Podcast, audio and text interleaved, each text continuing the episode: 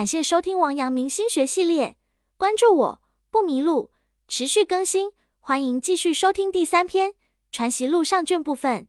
该篇具体讲解王阳明问答语录和论学书信，是儒家代表性哲学著作。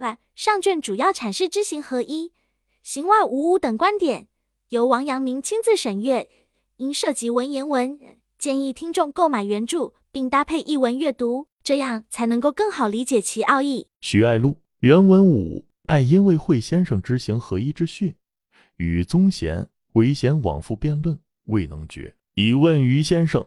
先生曰：“是举看。”爱曰：“如今人尽有之的，父当孝，兄当弟者，却不能孝不能弟，便是知与行分明是两件。”先生曰：“此已被私欲隔断，不是知行的本体了。未有知而不行者，知而不行只是未知。圣贤教人之行，正是要复那本体。不是者，你知嫩的便罢。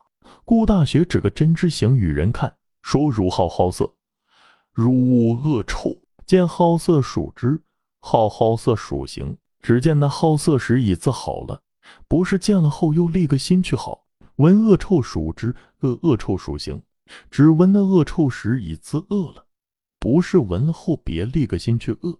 如鼻塞人虽见恶臭在前，鼻中不曾闻的，便亦不甚恶，亦只是不曾之臭。就如称某人之孝，某人之弟。必是其人已曾行孝行弟，方可称他之孝之弟；不成，只是小的说些孝弟的话，便可称为之孝之弟。又如之痛，必以自痛了方之痛；之寒，必以自寒了之饥；必以自饥了。知行如何分得开？此便是知行的本体，不曾有私意隔断的。圣人教人必要是如此，方可谓之知，不然。只是不曾知，此却是何等紧切这时的功夫。如今苦苦定要说知行做两个是什么意，某要说做一个是什么意。若不知立言宗旨，只管说一个两个，亦有甚用？哎，曰古人说知行做两个，亦是要人见个分晓。一行做知的功夫，一行做行的功夫，即功夫是有下落。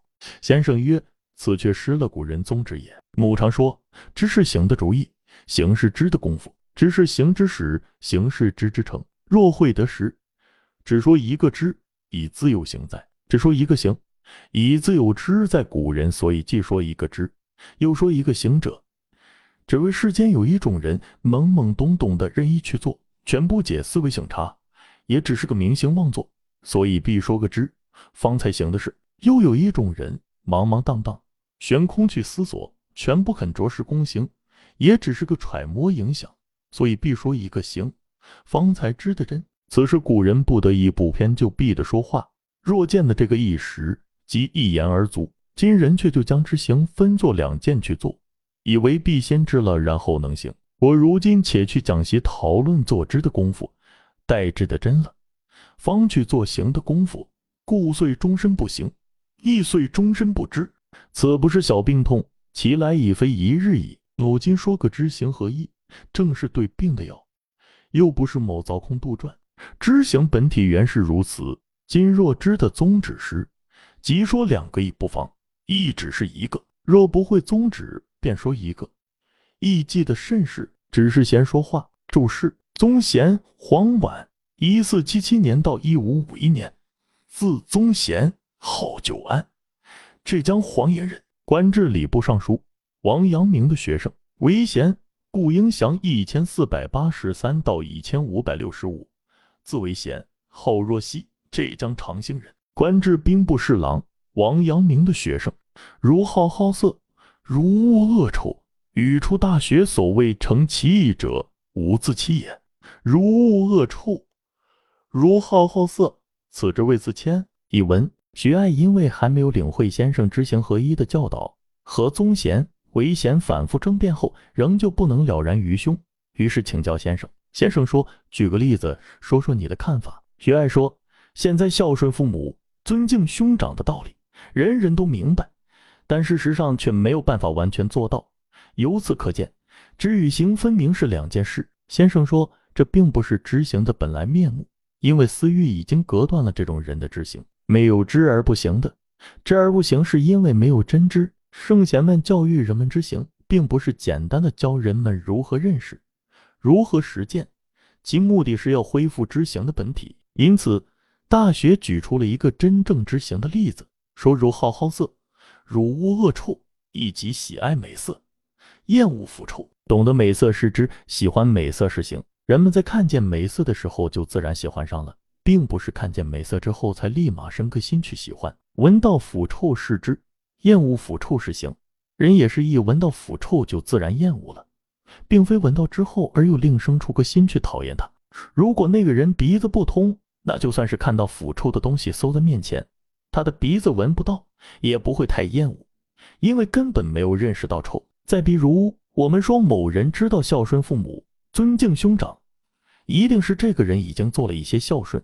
尊敬的行为，才可以说他知道孝顺、尊敬的道理。难不成只因为他会说些孝顺、尊敬的话，我们就认为他孝顺、尊敬吗？再如，一个人知道痛，一定是自己已经经历了或者正在经历痛才知道痛。知寒知饥，一定是已经经历了寒冷和饥饿。由此可见，知行如何能够分得开？这些例子就是知与行的本体，还不曾被私欲隔开的。圣人一定是这样教育学生，才能算作知，不然就并非真知。可见这是多么紧要切实的功夫呀！现在硬要将知行分开，算作两件事情，有什么意思呢？而我要把知行看作一个整体，又有什么意思呢？如果这番话的宗旨都不知道，只管在这里争论知与行是一件事还是两件事，又有什么用处呢？徐爱说，古人把知行分成两回事，也只是为了让人们能够有一个分别。好弄明白，一边对之下功夫，一边对实践下功夫，这样才能更好的落到实处。先生说，但是这样说反而丢失了古人的本意了。我曾经说过，知是行的宗旨，行是知的实践，知是行的开始，行是知的成果。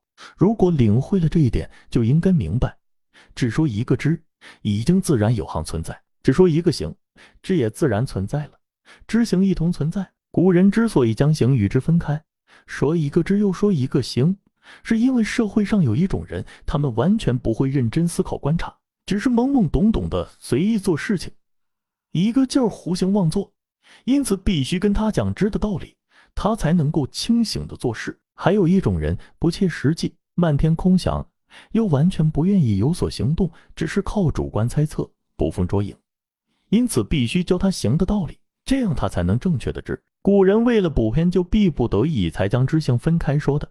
如果真正领会了其中的含义，只要一个知或行就够了。今人非要将知行分开，以为必须要先认识才能实践，自己先去讨论如何做到知，等到真正知了才去做行的功夫，最后终身无法实践，也终身一无所知。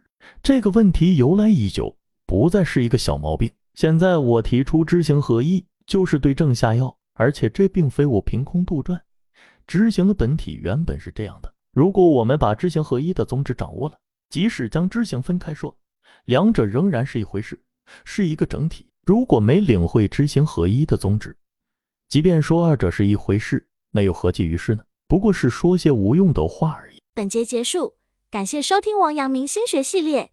该音频采众家著作之长，关注我不迷路，持续更新。欢迎继续收听。